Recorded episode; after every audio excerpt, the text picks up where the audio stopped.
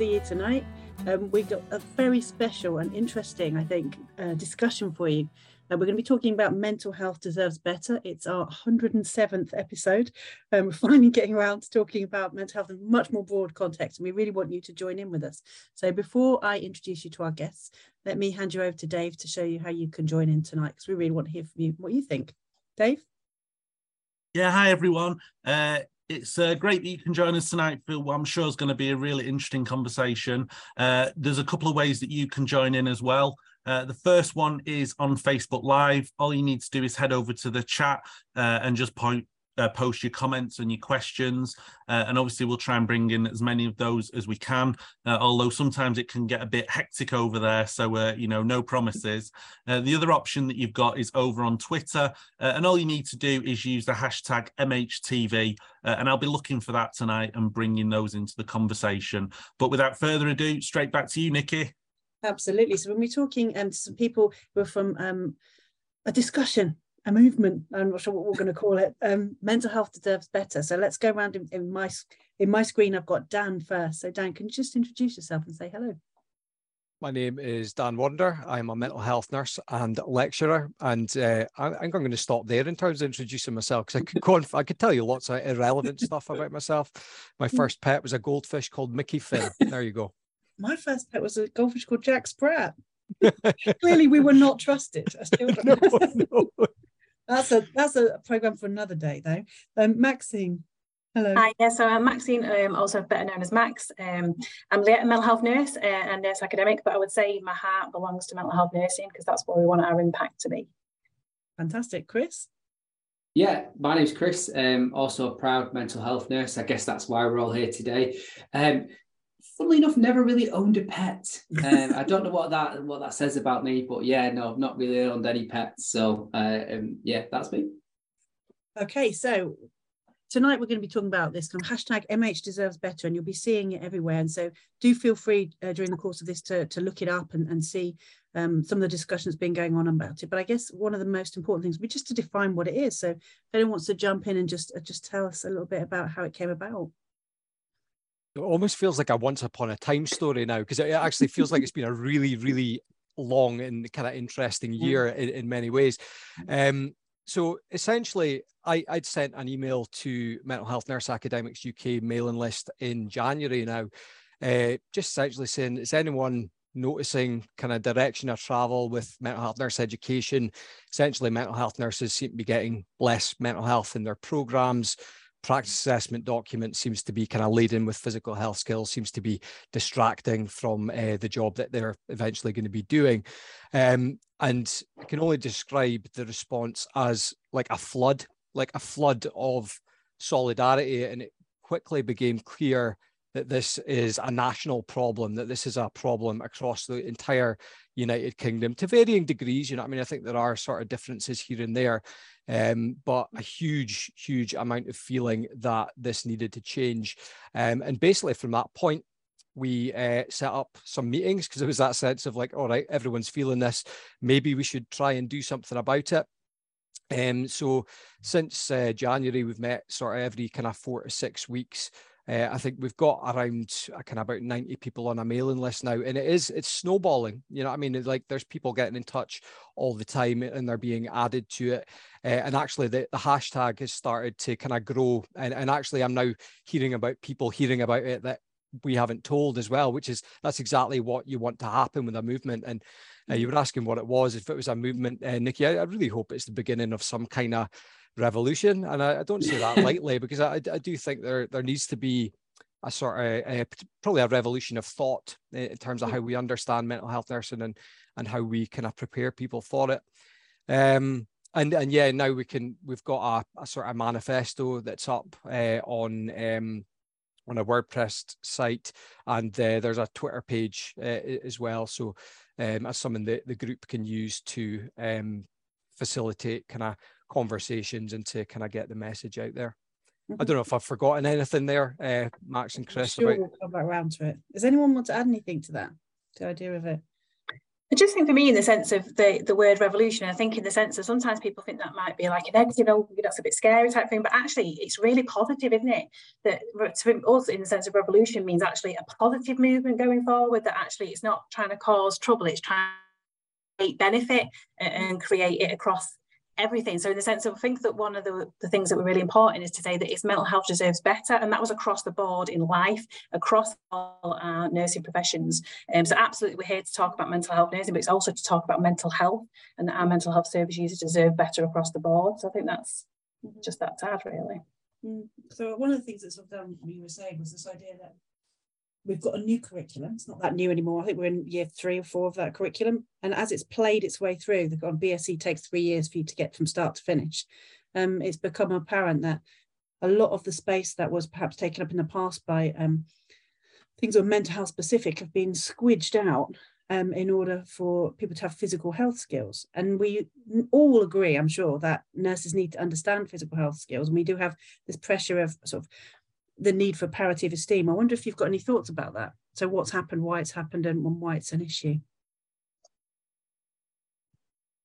Yeah, um, it's it, like I, I think it's one of the most frustrating myths that mm, yeah. what this is about is mental health nurses not wanting to do physical health skills. Yeah. Uh, and I would certainly say what it is about is it about mental health nurses not wanting to do irrelevant physical health skills or skills that they're very unlikely to use uh, in in the day to day kind of um, tasks of a, a, a, kind of mental health nurse. And I, think there's there's certainly a worry for me around that stuff uh, in what I would sort of describe as a bit of an illusion of competence. So if you train to do a skill, say it's nasogastric tubes or kind of catheterization or something like that, stuff that I never did, uh, certainly kind of day to day working on a ward. And then you're signed off as competent doing this skill, but then maybe years go by and you never use it because you're working in an environment where it's not needed, you're mm. still signed off as competent to do that mm. skill. And actually, your only sort of reasonable response at that point is probably say, I can't do it because mm. I've not done it in years and it's not safe for me to do this. So it feels eh, it feels like a, a huge waste of time, to be honest. Um, and, and also potentially dangerous because maybe people would try and do those skills. I don't know. Mm. I think generic is a really strange term, isn't it, in, in the sense of, um, and I think there's a lot of debate about it because I suppose it depends on what people think genericity means. But for me, generic is very adult centric. So in the sense of there's not an equal divide. So to me, generic means that if you've got three four fields of nursing. So you've got learning disability, mental health, adult nursing, and children. You should have 25% of that genericism module on those fields, and that doesn't happen. Um, and that's uh, there's many reasons for, for why that, but I think that across the board, across different institutions, different places that I know, that's very rare, um, if ever that that happens. So I think generic for me actually means adult centric, mm. um, rather than actually being generic in its its true form. So for people who aren't who aren't that clear, there are four fields of nurses, you said, yeah. but in numbers, they're very differently represented. So learning disability nursing, I think, is the smallest. Um, yeah. And what's happened for learning disability nurses, and if you are a learning disability nurse, feel free to chop in right now, um, is that it's almost the fewer people have tried to study for it, the smaller the spaces that have been offered. Uh, uh, the number of courses have closed down. It's actually harder to train now. There's this idea that people who, ha- who have learning disabilities can be served by any nurse. And technically, that's true. Any nurse can support someone with a learning disability. But it's much better to have someone who's a specialist in it, who loves that. In the same way, if you have a cardiac problem, you want a cardiac nurse. you know, so there's something around the idea that you know we all have like different skills, and we have different areas of interest, and we all have uh, different populations who are best suited to serve. Mm-hmm. And I think because the adult nurses are often twice as big as the other parts of the course, we get this default expectation that what suits an adult nurse suits all the other branches of nursing and that's not the case at all mm.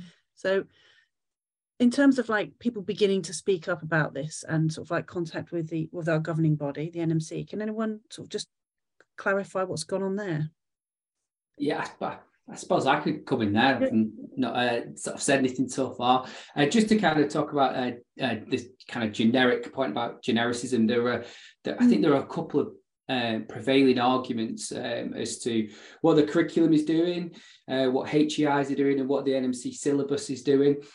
um, and I think that uh, particularly within, within the group that that we're a part of, hmm. um, we're, we're we tend to believe there's a problem with the syllabus. There's the, there's a problem with the with the with the NMC curriculum or the standards that they mm. produced in 2018. Mm. And I guess that's what led to a, a paper that we that we wrote at, at University of Central Lancashire. Um, I, I always kind of term it as that because it feels like a very university paper because we we all had a say as what we felt was wrong. Um, so so we so we we we we published a paper on it. And what we did is, um, I think it made a little bit of noise. I think it, I think it resonated in in the same way as what um, this mental health deserves better type mm. campaign has as well. Mm. And so the, the, NMC made contact. They did. So thank you for bringing that up. And and and they also invited um, Dan. I hope you don't mind me bringing you in here. It's a, into a, a meeting where uh, really exciting actually because one of the things that we said on the paper was is we asked the NMC to uh, um, rethink their standards and engage with us. And, and you know absolutely fair dues to them. They, they, they, they, there were representatives of the NMC that met with us um, and we sat down and we, ha- we had a conversation. Um, I think it probably is, I think it's probably um, important for me not to share everything that happened in that meeting, but at least give you a sense of what uh, some of the things that I, I, sort of yielded from that and, and how we might move forward. Mm. And so um, quite quite a productive meeting. Uh, we got to meet with them. They met with us. It was was really really interesting. Um, however, they didn't agree with us. They didn't agree that the standards were a problem. Um, and and and that that wasn't the sole issue. So so the argument that we make is that um, the, the, the standards are so generic they're mm. so broad and base, um, using kind of like generic language, mm. that it creates this problem. And this problem is that um, it leads to generic nurses because there's no room for specialty. Um, and so it, it became it, we had this conversation um, and, and and this kind of idea of, of genericism that Max alluded to was rejected by those from the NMC who who who, who represented them which was kind of disappointing for us really because that's that's the sole reason why we were there.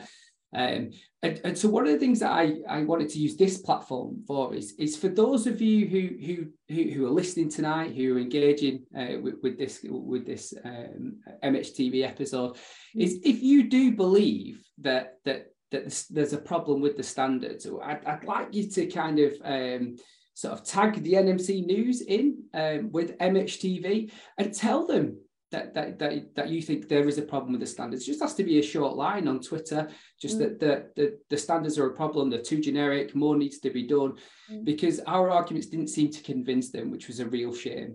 Um, so they have met with us. We do have another meeting, uh, uh, and we're really grateful for, for, for those people who who engage with us. But we also want them to be convinced that it's not simply a HEI problem or, mm. or, a curriculum development problem, but it's actually a problem specifically with the standards. And so uh, while the meeting was productive, we unfortunately didn't convince them of, of, our position, but we will carry on and, and so will the Mental Health Deserves Better group. Dan, what did you think with, with the meeting? Yeah, I think you've emphasized probably the most important thing there, Chris, is that people continue to make some noise about this yeah. because I think they were quite clear that the mm. concerns that we expressed, they haven't been hearing them. Um, and I, I sort of raised the concern that potentially they weren't asking the right people the right questions in the right way. Um, mm. because it's all I hear, I particularly because I've written quite a bit this year. People get in touch from all over the UK uh, about this issue, and and they're they're really upset by it. Mm. You know what I mean? Students are upset by their courses. Academics are leaving uh, institutions saying, I, I, don't believe in this. People mm. are experiencing moral injury. Um, so I, I found it sort of disappointing that they weren't hearing that because I know those voices are there. Yeah. Mm. Um, and I think it's really important that uh, for anyone that's listening, that you, you use that voice and yeah. get that voice out there. And certainly, a part of the the mental health deserves better campaign is that there's a hashtag that people can use so it's almost a collective banner that we can use to sort of share this idea and say, yes, lots of us are experiencing this, and we mm. want you to pay attention, want you to do something about it. Mm. Do you think that there's an issue with um, mental health itself not being really great at defining its skill base and its importance? That's for everybody. who wants to I- jump. Yep. On that, Tom. so ca- I, would like to just come in here if that's all right, because this kind of thing gets me excited. Uh, and, and there's a reason for that, because you're absolutely right. That is the case. Um, and and again, in the article, we track this a little bit. It- We didn't have the room with the, with the word count that we had. Um, so within the, within the within the article and within the literature, um, it, the, the, the kind of language that it uses that it's tacitly known for those on the inner circle of the profession who can look at another professional and see exactly what is happening. But that phenomena is really difficult to capture because it's talking about irreducible concepts like empathy, compassion, these things that are so difficult to grasp in a philosophical way. Um, so what what what we're doing uh, within the group and within uh, the institution that I work in is we're actually trying to capture that and map it out. Um, we're doing that in a philosophical way. Um, so we're, we're trying to conceptualize some of these things that we do well. Mm. And we're not we're not enumerating them. We're not kind of listing them and quantifying them because we don't believe in that. What we're what we're talking about is these is these things that are not necessarily um, um, solely attributable to mental health nursing. We see that in our wonderful adult colleagues, and particularly in our Mm. wonderful ch- children's college and nursing uh, and LD colleagues. Um, but that we're operating in different arenas. We're operating in, in, in different places. So w- we argue within within the paper that um, we we meet the whole person, but we meet them when they when they are needed, and we, we meet the personhood perhaps first before we meet the systems, the organs, the cells, and so on. Mm. And and I, I think if, if if I can speak for mental health nurses, that that is our primary purpose is to meet the person at the time when they need them. And and when I mean by the person, it's the personhood. Um, so I think you're absolutely right, Nicky. I think that uh, um, we're, we're not great at defining what we do, but it's because um, it's too difficult to to to list to quantify um, what it is that's happening, particularly within the interlocutor. Mm. I wonder if as well maybe it's a little bit a bit more nebulous than the times really Yeah. encourage. You know, we've lived through the CBT 10 sessions or your money back situation when people thought they could address poverty and disenfranchisement with Mm. you know, a handful of Prozac and 10 sessions with someone reading out of a book. And I think there is something about us being a lot clearer about what we're what we're trying to do as mental health nurses and, and what our what our structure is in terms of our professional sense of self. And we I can think of so many nurses who are amazing mental health nurses. And then you say, what does a mental health nurse do? And they're like, oh yeah, we be with people. And I can understand why something like that is really frustrating to someone who's who's creating a kind of tick box for Mm. practice development kind of Yeah. you know for, for practice assessment and they want like venipuncture to tick off and tick off and tick off and like well how do i even okay you're going to be what, what does that even mean Yeah. i think that we do need to be a lot more clear I- about what we're doing and why we do it differently I, I think there's a problem there as well, just simply with um, um, uh, which sort of um, predates the NMC uh, uh, new standards, which was Mm. the um, Lord Willis and, and the Shape of Caring Review and, and, and how that has been tracked. Um, I, again, they, they try to have a look at nursing as, it- as its entirety and, say, and, and look at what the population needed Mm. but they didn't give its kind of due uh, uh, uh, due um, assiduousness of, of what of what mental health nurse is do well and, and how we help to keep people well. Um, I- and sometimes we get that wrong. I think that needs to be acknowledged.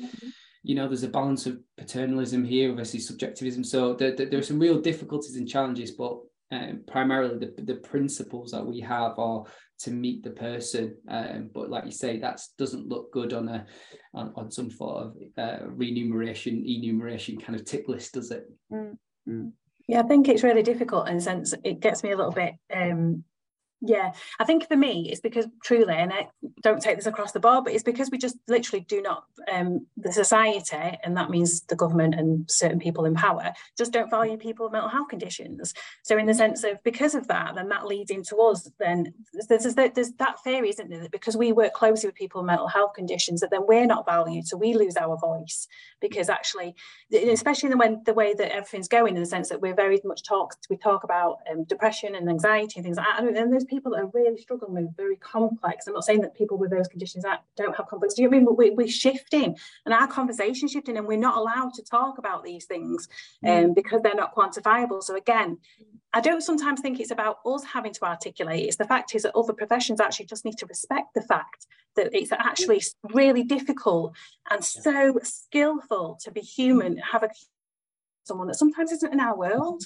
Yeah. You know that their, their their distress is so mm. beyond our conception, but we can still be present with them, and we can mm. still give them that hope and that empathy. And then, but that that isn't understood by people. Do you know what I mean? So I think it's, you know, I just get yeah, it gets a bit because I always say to people, oh, so I was going to go on a right run now, but in the sense of going into this.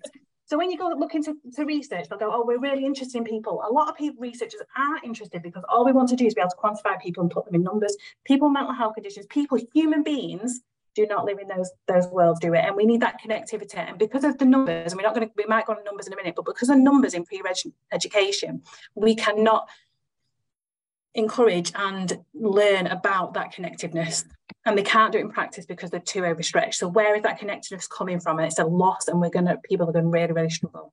So mm. sorry for going on now yeah. No i, th- I think it's a re- really good point there. It just made me mm. think i'm reading a book just now called capitalist realism. And uh, okay. thanks to thanks to mick mckeown for uh, yeah. putting me onto that. it does sound like a mick recommendation. Yeah it's, it's, it's brilliant. I absolutely love it but it just talks about there's a, a chapter that says all that's solid melts into PR. And I think mm. that there is something, I think within society, not just kind of mm. nurse education, where it becomes much more about the way things look than the way things are. Yeah. Now, you could get a list of all these brilliant and amazing skills and whatever you need, and you could tick all the boxes and say, What a fantastic course. Mm. But the point you were making there, Max, is that like you need depth. You know what I mean? So you could tick the box with one sentence on a PowerPoint slide. That doesn't mean that a person knows that well enough to be able to provide quality care for another human being. Uh, mm. and so we need depth, we need time, uh, we need to spend time building relationships with students, you know what I mean, mm. so that we can role model those skills as human beings ourselves. Mm. um, not just what what it can feel like, which is just a kind of conveyor belt, this mm. sort of big factory uh, that makes sort of nurses, which is actually probably more of a political football than anything. So we can mm. say that we've got this amount of nurses, mm. and then my question is, but what is the quality of those yeah. nurses? I've got a question from a student. Then we'll go over to Dave, who's got a ton of questions coming in. If you can hear the binging going, that's people piling in. Really, I have to say, people, your questions are really long, guys. Just one point it's going to take Dave all night to read these out. But the question I've got from a student is, what should be in my course then? Which I like as a question. Well done. So you one student saying, what should be an ideal mental health course? Can I go? Yeah. Yeah. So I definitely don't believe in idealism or perfectionism. I think they're just concepts that again we can't achieve. I think that we ha- I think that's a really question that we would look at ourselves in the sense of what is it? But I think again we don't engage with the, the consumers, the the service users, the people that we're trying to deliver a course to.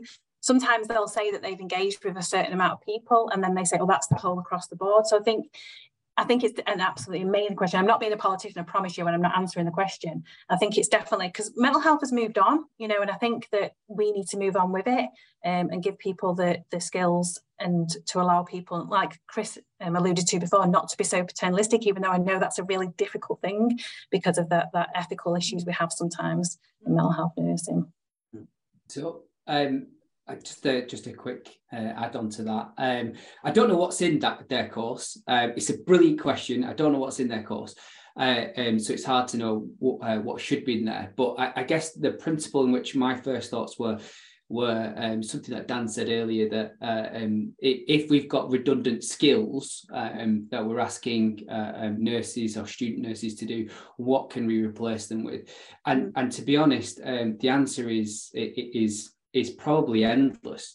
Um, and, and, I'm thinking about how um, how philosophy could help, how an understanding of phenomenology and, and interpreting somebody's somebody's distress and how you might understand that, um, how you might then uh, um, work towards um, helping. You know, the difference between we could spend an hour on the difference between discovery and recovery and what that means and how that what that might mean to you as opposed to to, to someone else. So um, to, there is so much to be said um, and, and, to bring it back to that earlier principle that, um, it, that, that are not found, in my opinion, within the standards.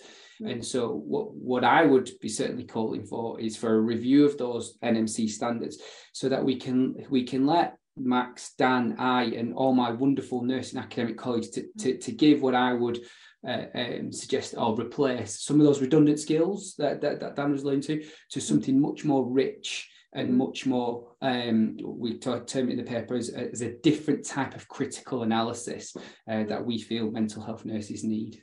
Mm. Dave, can we come to you or do you want me to read the questions out? Uh, you certainly can. I don't know if you want to have a look at the questions because you're you always love kind of sort of paraphrasing better than I do, and I, I think I, I, think I frustrate you when I just read them out verbatim. But just frustrate me because I'm professionally trained not to be frustrated. well, I, I, suppose whilst you've been talking, I've been thinking a, a few of the, the, sort of points that you've raised that I just wanted to come back on. Uh, one of them that I think is really interesting is that kind of comparing with the different fields of practice. Uh, one of the things that we've seen with learning disabilities, for example, is an absolute recognition that the majority of people know ridiculously little amount of information about learning disabilities. And that's obviously why there's been a huge campaign run by a parent whose child died uh, and has now changed the, the law to say that uh, NHS staff have to uh, have a, a, a module uh, on, on learning disabilities uh, to to sort of you know to, to, to improve their practice and i suppose it's that kind of thing about the interplay between that issue and this this issue about you know how much do the three fields of nursing that aren't learning disabilities learn about learning disabilities mm-hmm. and actually you know, we sort of spend a lot of time saying mental health nurses should be much better on physical health, but actually, should they not be much better on physical health, but be much better on learning disability uh, health or child mm. health? And mm. and it's that kind of thing, isn't it, about the, the the bigger kind of arguments uh, already the mention tonight about Lord Willis, and you know we were really concerned when they were talking about Shape of Caring, uh, and our members, you know, voiced concerns about heading towards the Australian model, and you know not having the specialisms in the field of practice. Mm. Uh, and I, one of the concerns I've often raised is about nursing associates not being able to have that specialism either, and you know mm. being, you know, is there a danger of being too generic? Uh, the the other, the one last thing I wanted to mention before Nicky brings in those questions uh, is that we, I've just had a look at the response that Unite submitted uh, way back when they were, uh, you know, consulting on the uh, NMC standards as they are now. and just looking at page seven of the 32 page response that we put in, our members identified a number of concerns in attempting to map the draft procedures from Annex B there was three headings, 14 subheadings, and that meant 92 procedures. But if you looked at the yeah. uh, hospital, the Royal Marsden Hospital Manual of Clinical Nursing, there's actually 223 procedures in there. So actually, you know, why is there that disparity? And and and it goes back to that point about, you know, do we want to fill nurses' heads so full in three years. Absolutely. But then for the rest of their career, they don't use 95% of it.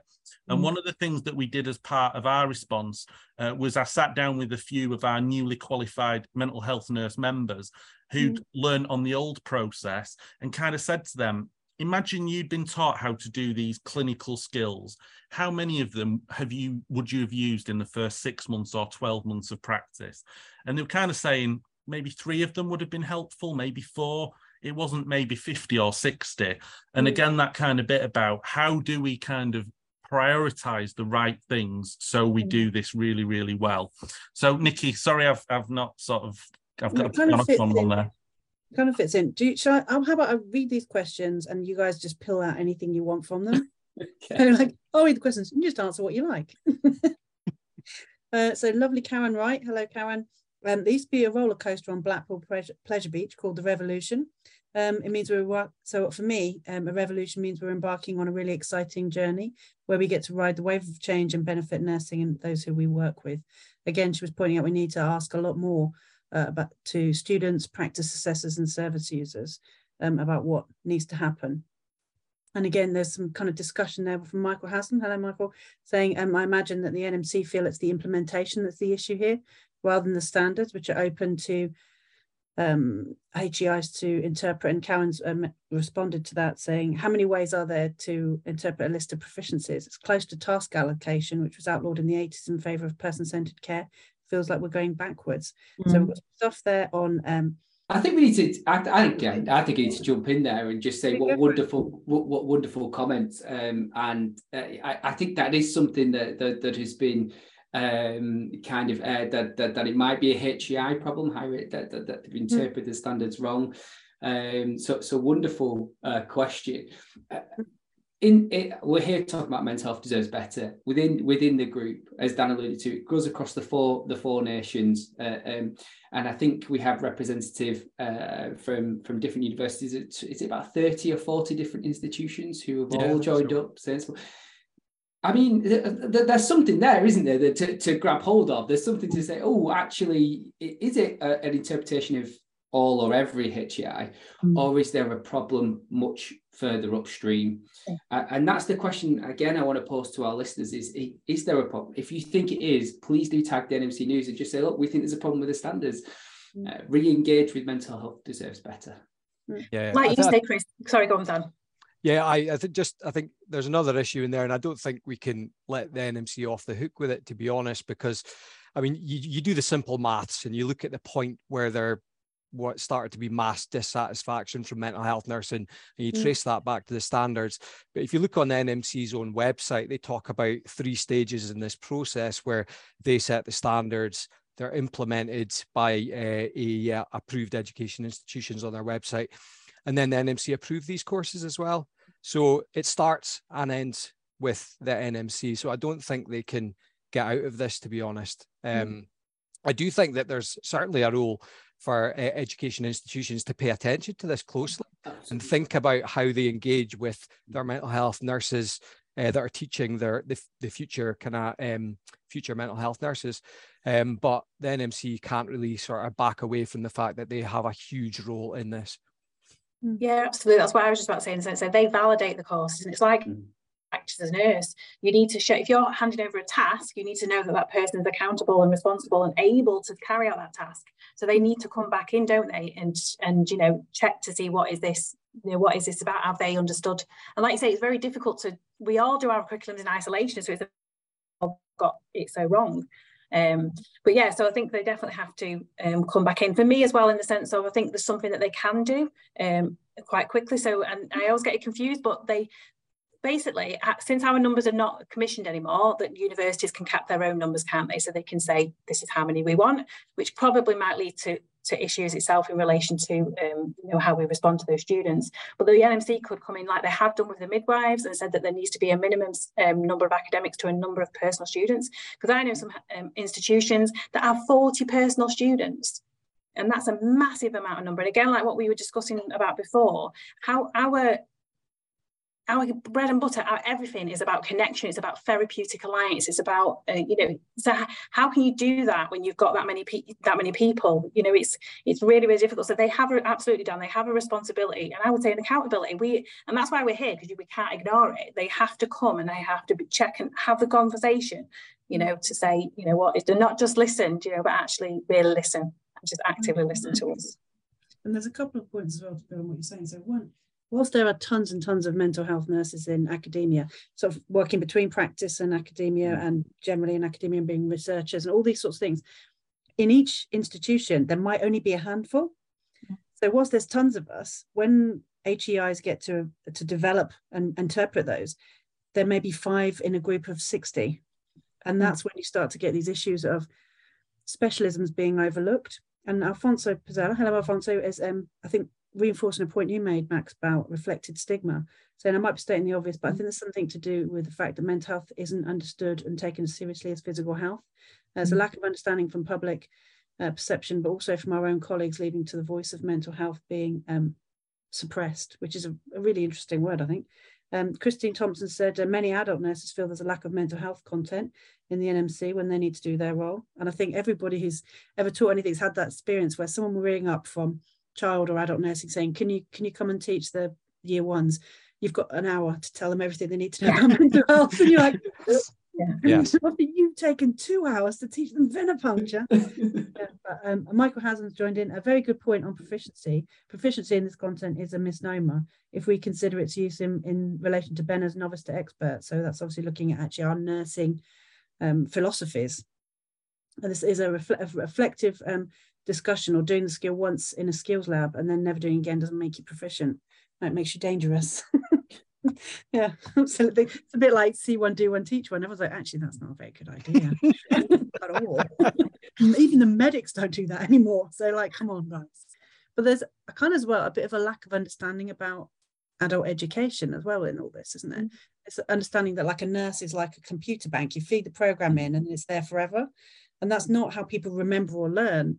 And it's not what they need to remember or learn. So it's like it's not just that they devalue and misunderstand mental health or devalue and misunderstand nurses. If I have a yet another nurse tell nurses what nurses should be doing, it Yeah. makes me cross that we let them. Yeah. But then on top of that, you've got the education stuff they don't understand either. So it's misunderstood from all angles. Max, are you going to say something? Yeah, I just think that we're really missing a massive trick out in the sense of when I when we when we went to uni, when we brought nursing into a nursing degree program, it was to make us uh, have the ability to question, wasn't it? It was to make us have the ability to challenge, you know. And I think that we're teaching now, we're not we're, we're not even teaching, we're educating people, training people to be robotic. So in the sense of you do the like you said, Nick. So you do you do these things and you can do this. Whereas we're missing that ability. So people are going out there that actually don't have the ability to confront and challenge and stuff and and actually don't question, oh, this is what we do. Do you know what I mean? So I think for me, the nursing, we are, it does, and I hate it because it does sound like we're going backwards and we have to go forwards. We have to create people that leave the profession, leave training on fire to change the world. And I know from my experience, mental health nurses, God love them, and nurses are just like this, flat when they're just about to qualify because they don't know. And they Mm. don't know what they don't know. so it's like, Mm. you know, honestly, we just, we need to like say create that passion. The way we create that passion is making that those people they know that the people in front of them are human and they need to make that connection. And that's living with uncomfortableness not knowing not not having to avoid you know? And i think that's and we don't have this because we don't have the numbers we Mm. can't do that in a safe space in class because we can't make them feel uncomfortable because there's 150 of them in front of you. So you can't walk them through it Jane Fisher's uh, commented, as a service user, I know how experience how it feels to experience care from mental health nurses robotic and lacking in basic compassion and empathy. I'm sorry that that's been your experience. Um, as service users, we deserve better. Yeah, you do. absolutely Uh, Karen White said, "What do you think it would take for the NMC to pay attention or do something different?" Dan, Can I? No, go on, yeah, Dan, you answer this one. Go. Yeah, I, I, I, I. I, I don't know. I mean, I think there's there's definitely something about numbers, um, and I think certainly um, a few of us have felt quite vulnerable, sort of speaking out individually. Uh, certainly throughout the year, having our names on papers, kind of the presentations, that kind of thing. There needs to be.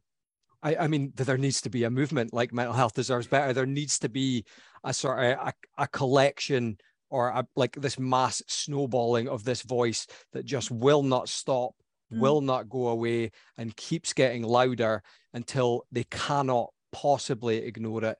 Mm. Um, and I think doing things like this, you know, I mean, I think we're certainly very keen as a group that we uh, use the sort of academics that we've got in the group to write, to create arguments, to conduct research, to have discussions. Mm. But we also want to feel safe to do mm. essentially what we're supposed to be doing, which is Mm. thinking critically so that we can end up providing the best care for people. And actually, all we're saying is that we want mental health nurses to be prepared better so that they can deliver better care for you, for mm. you, for anyone that's listening, for you, for your families. And I think mm. when you pull it back to that, you know, I mean, I always pull that back to back. If, if you're ever struggling with empathy, pull it back to what would I want for me? What would I want for my daughter, for my son, for my wife? What would I want for these people? And I would want better. I Mhm. would absolutely want better. And I think maybe the NMC need to have a, a real think about that and really try and understand mental health nursing, not just from mental health nurses, but from people that have experienced mental health care. Um, and we need to think about how we sort of move forward and co-produce a curriculum, not just have curriculums that are sort of given to mental health nursing, stuff that's actually developed by mental health nurses with uh, service users, people with, with lived experience. Um, so yeah, that's that's some things that that we can maybe do. But I think just persist, keep going. Uh, Max, you said a trier, and like I love that. You're just just going to try, and I think that's where this came from. Just going to have a pop. Let's yeah. have a pop at making some noise and see where this goes. Um, and I'm doing my, my PhD just now, so I'm analyzing data today and talking about one of the key skills of a mental health nurse being persistence, yeah. not giving up, because it's mm-hmm. not there's no easy solutions. Yeah, absolutely, persisting. Mm. Um, Frank Colville said, "I can't wait to do my blood transfusions on the acute wards when I graduate as a mental health nurse." So, um, watch out, Frank. Tell if that's a threat or promise or a joke. Joke. Fingers crossed. Um, James talked again about this, um, the, the impact of care that lacks compassion and empathy is so damaging. Absolutely it is, absolutely. And that, you know, we need to come away from that mechanistic behaviour. Mm. Karen said, do you think the pandemic and the emergency standards and deployment of student nurses in workforces diverted um, sort of acute um, uh, adult um, medicine, diverted attention from mental health issues while we all focused on survival in the pandemic? so yeah, big. I, yeah, I, that's a big question. That was me the, yeah. it, Karen. this, that is a big question. Um, I, I, talked about it in the mental health nurses academics conference a little bit mm. that um, that it had shifted um, the, the parity of esteem that that was probably had had some traction behind over the past 10 years really um, to move people's mental health forward uh, um, and, and to try and improve that ha, um, had been um, reshaped into COVID and uh, uh, and kind of uh, looking after pathology really or, or pathological presentations uh, over mental health presentations. So I, I, agree. I think that that probably is the case. Um, and and specifically with, with that, that will carry on as the waiting lists are so high, as the government try to kind of manage uh, um, the, the backlog and, and the lack of staffing, um, uh, the, the work conditions get worse as people move away from nursing, which is inevitably happening at the moment. Uh, you know, it's, it's, such a shame. But it, it, will only get worse, and, and that's why we, we encourage anyone to join our group uh, um, at Mental Health Deserves Better. And you've seen the passion from Dan and Max, and it, get, it gets me all excited about how what we can do. And uh, um, but the, the, the, kind of final point is that the, the, the central premise here uh, um, that, that we operate from is that we just want things to be better for the people that we work with. And that's that, that's that's our service users. And i use the term our in the non-paternalistic sense. I was picked up on that the other day by emma jones in the non as in ours in who we care for um, not as in ours in who we kind of control. Mm, mm. i think for me in the relation to the covid and stuff like that in the sense of i think Gosh, I hope this isn't important because you're frozen. Just about to win the argument, right then. that is unfortunate. um, I, I wonder as well, you know, we're in a situation where mental. Uh, Max, are you back? Yeah, sorry about that, Max. Could you just um, repeat the last thing you said? yeah, sorry. Are you messing with me now?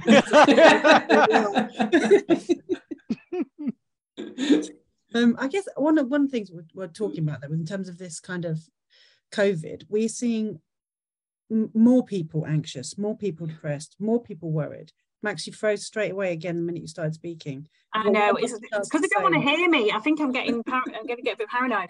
So yeah, so in relation to COVID, uh, for me, I think people forget that we lose a lot of people um, to the to mental health. So you know, people don't survive; they die because of the mm. lack of support and mental health conditions. So, so for me, even though I absolutely understand the reason why we need to get, we need to grow our profession, don't we, astronomically in mental health nurses to to provide support and hope for those people that are waiting forever for their services. Mm. And we we need to even though I don't want to take anything away from the physical health side of COVID, we de- they definitely forgot the mental health. Again, it, it was definitely, you know what I mean? So it's again, it's that language and it's that that pop trumping um, mental health all the time for me. we just big, yeah. You know. the big learning from from from COVID was that you know people will call you an angel, people will clap for you, but they won't pay you. Yeah. They won't protect you. Yeah. And that I think is a, is a very hard thing for a lot of nurses to process you know, one of the worst, well, saddest, most difficult things that I came across was I was talking to a student who was talking about how proud they were to be a nurse when people started clapping, and they're graduating now, having um, been put at risk and being disrespected and not being paid and said first feel like an idiot now and i think it's really in, interesting how we let that happen mm. without standing up about it and saying that's not mm. okay mm. and there's something as well about the way that nursing is constructed to shut you up. You know so the way you're a good nurse is to be quiet. And then the minute you start talking about education people are like you're lucky to have been sent to school. It's just bottom wiping. And you're like oh my goodness. So it's not just mental health nurses that get this yeah. kind of to to you know are you're an angel? Or you know uh, it's a vocation. Yeah. i think a lot of different types of maybe female dominated jobs but but nursing in particular really get that kind of treatment. And it's mm. very difficult to sort of if you're not used if you if you're used to people liking you it's not very easy to be unpopular like and strike and criticize authority and stand up for yourself. So if you are someone who's sort of processing all that not on your own with it lots of people are mm.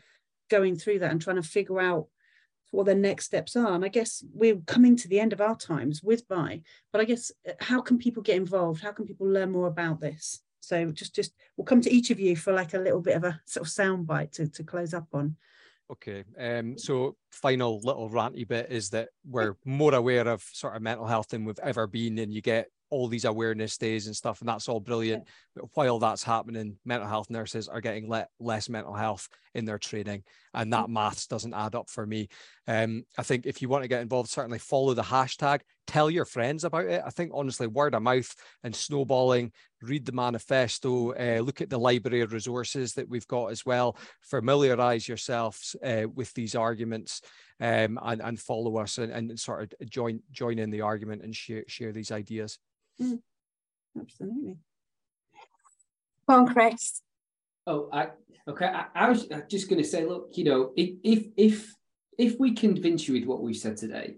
If what we've said resonated in any sort of way, then uh, um, whether you're, whether you're a service user, whether you're uh, a, a professional, that I think there is a responsibility that we each hold as a citizen in that we need to make life better for one another. And if we have convinced you of, uh, uh, that we think there is there is a problem here, then then it, then we need to do something about it, or else we become part we come become part of it, don't we? We become part of the problem. And so even just one thing of joining this group or or just reading something and sharing that with your friends or, or, or like I said, tagging the NMC and saying, look, standards are not okay. Um, let's do something different anything like that, just one small step, one small thing is is really important. But as a group, we welcome we welcome you uh, um, because uh, hopefully we're all singing off the same hymn sheet. That something's not okay. Max, something? Yeah, I hope that it's an exciting time to join mental health nurses, even though we're in a yeah. struggle. I think that for me, yeah, absolutely, we're, we're absolutely we're growing and we're passionate, and I think that you know, and again, for me, it's about having that voice of starting off, coming in the courses and saying to us, you know, hang on a minute, there's not enough mental health in it. Fantastic. You know, join the reps, you know, go to the meetings, go to the board of studies and just say there's not enough mental health. Just like it, I know that it might not feel like it, but sometimes. it feels like we were about to get another real zinger. Dave, is there anything you wanted to say before we finish up? I suppose it's that uh, whilst we can think that there's lots of things that aren't going quite right, one of mm. the things that I would, well, there's a few things that I'd really emphasize. One of the mm. things in terms of mental health nursing is that it's had a period of years where it was cut back relatively significantly. And actually, that has turned around that, mm. you know, we are seeing the number of mental health nurses in England increasing, mm. uh, and you know that that's absolutely to be welcomed. Mm. I think the other thing is, you know, if you think back to the recent MHNA UK conference, you know, it was there was a keynote speech by uh, Mark Radford, the chief nurse at Health Education England and one of the senior deputy nurses at NHS England. There's really influential, important people that absolutely get the importance of mental health nursing. And, you know, to for me, I'm not a mental health nurse, I'm a health visitor. Uh, that profession doesn't have that kind of support at such a high level at the moment. And it's a profession that's seen 40% cuts you know over the last few years so it's to kind of to balance those issues I, th- I, think the other thing that's that's helpful is that you know whilst the NMC you know know one would imagine that it's perfect Mm. but there is some you know nuggets of possibilities there Yeah. which Mm. weren't there a few years ago that it Mm. feels like the leadership is much more interested in having these discussions and debates and is much more open to kind of you know uh, talking about these issues appropriately so you know I suppose what I hope is that, you know, in the role that I've got, I can help for some of those conversations to happen. I can kind of, you know, push in the places where maybe, you know, the the, the profession itself can't push. Uh, and we can get to a point where we do feel like, you know, it's certainly a more positive picture, even, you know, th- th- than the kind of positive things that we, we've shared today. And just finishing up, uh, Mark Haslam, uh, great show tonight, all. So thank you very much, guys. Much appreciated. Um, and saying um, a comment, just to comment on genericism means that further alignment with mental health nursing, uh, becoming more neoliberal. That idea as well about having commodi- commodification of health. So this is happening within other things as well. It's part of something which is much bigger and really serious in terms of public well-being. Um, Mark Edwards has just um, joined in. I'll, I'll squeeze you in at the end, Mark, saying a fact that one of the big issues is the ramifications of this won't be seen for a period of time. So, like all Yeah. changes, the problem pops up much later on. Um, and you know, we can only sort of like know where we are right now. So, it, I guess it takes you back to the points that you guys were all making. So, follow on Twitter, read the manifesto, use the hashtag join in, make your voice heard, and learn about this Yeah. as well. So really loved hearing from everyone tonight, and I'm sure this is something that's going to go on conversation wise. So we will be looking in um, to see what comments you guys are making on social media. Uh, we're back next week with uh, Dr. Thomas Richardson, who will be talking about psychological mechanisms of bipolar, and that's from his research and lived experience background. So if you're looking to understand more about that, he's a great guy to start with. So thank you very much, everybody, and I wish you all a good night. Good night, Thank you. guys. Thank you.